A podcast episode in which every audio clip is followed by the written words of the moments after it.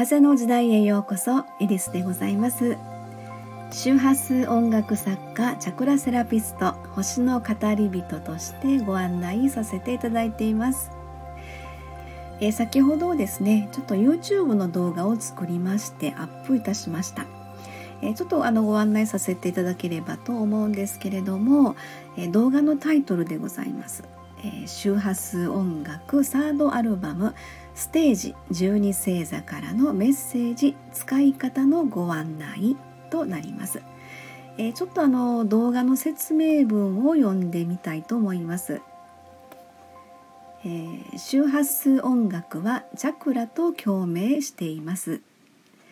特定の周波数が響く音楽を聴く、かっこ浴びることで心体を癒しリラックス状態が続きます。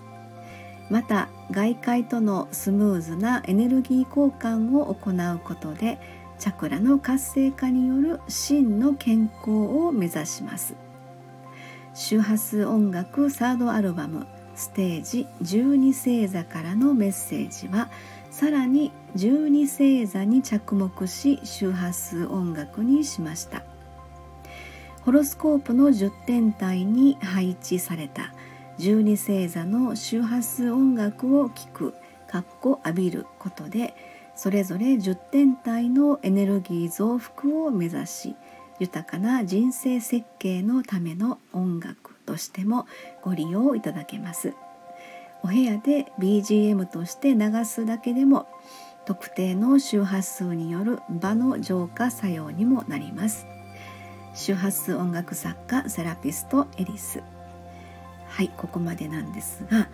えーとですね私のあのやってます周波数音楽というのがですね2013年からやっておりますが、え、このサードアルバムステージ12星座からのメッセージというのはですね2019年にリリースいたしましてであのこれまではまずですねまずは音楽としてあの楽しんでくださいねというご案内をねずっとしてきたんですけれども実はこのサードアルバムのステージ12星座からのメッセージというのがですねこれまでのあのファーストセカンドアルバムにはない最大の特徴が実はあるんですね。えー、それがあのタイトルにもあります通り12星座に着目をして、えー、そしてホロスコープとリンクをさせています、えー、そして10天体のエネルギーと共鳴させるというそんな具合のねあの特徴があるんですね。で例えばですねあの私は8月生まれの獅子座なんですが、えー、これはホロスコープで言うとえー、おぎゃーと生まれた瞬間にですね太陽が獅子座の方向に位置するという解釈になるんですね。えー、サードアルバムステージ12星座からのメッセージの中に「獅、え、子、座物語」という曲があるんですけれども、えー、それを、えー、聞く、まあ、あの浴びることで先生術の意味合いにあたります太陽えー、これの、まあ、エネルギー的な増幅を意味するというふうなそんな感じなんですね。えー、先生術の太陽の意味合いというと、えー、人生の目的だったり生命力とか自己実現みたいなことを言いますけれども、えまあ、それらに向かうための、まあ、意欲を高めるための、まあ、チャクラを使ったエネルギー的な曲という風な感じになりますね。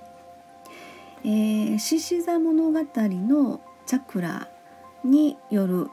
曲のモチーフなんですけれども、えー、実はまあ第3チャクラと第4チャクラのこの2つが曲全体の中に入って構成されているんですね。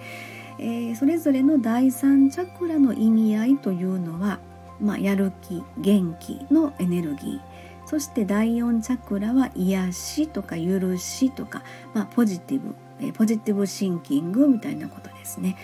え、それらの、まあ、周波数の振動が、え、チャクラと共鳴する。そして先生術でいう太陽の意味合いを底上げする、えー、まあ、それらに向かう意欲を高めるための、まあ、意味合いですねそんなイメージになります。それをですねあの YouTube の動画で、えー、分かりやすくご案内させていただいています。えー、よろしかったらあの YouTube のリンク貼っておきますのでねあのご視聴いただけたら嬉しいなと思います。はい、えー、今日は以上になります。風の時代目に見えない真実エリスでございました。ありがとうございました。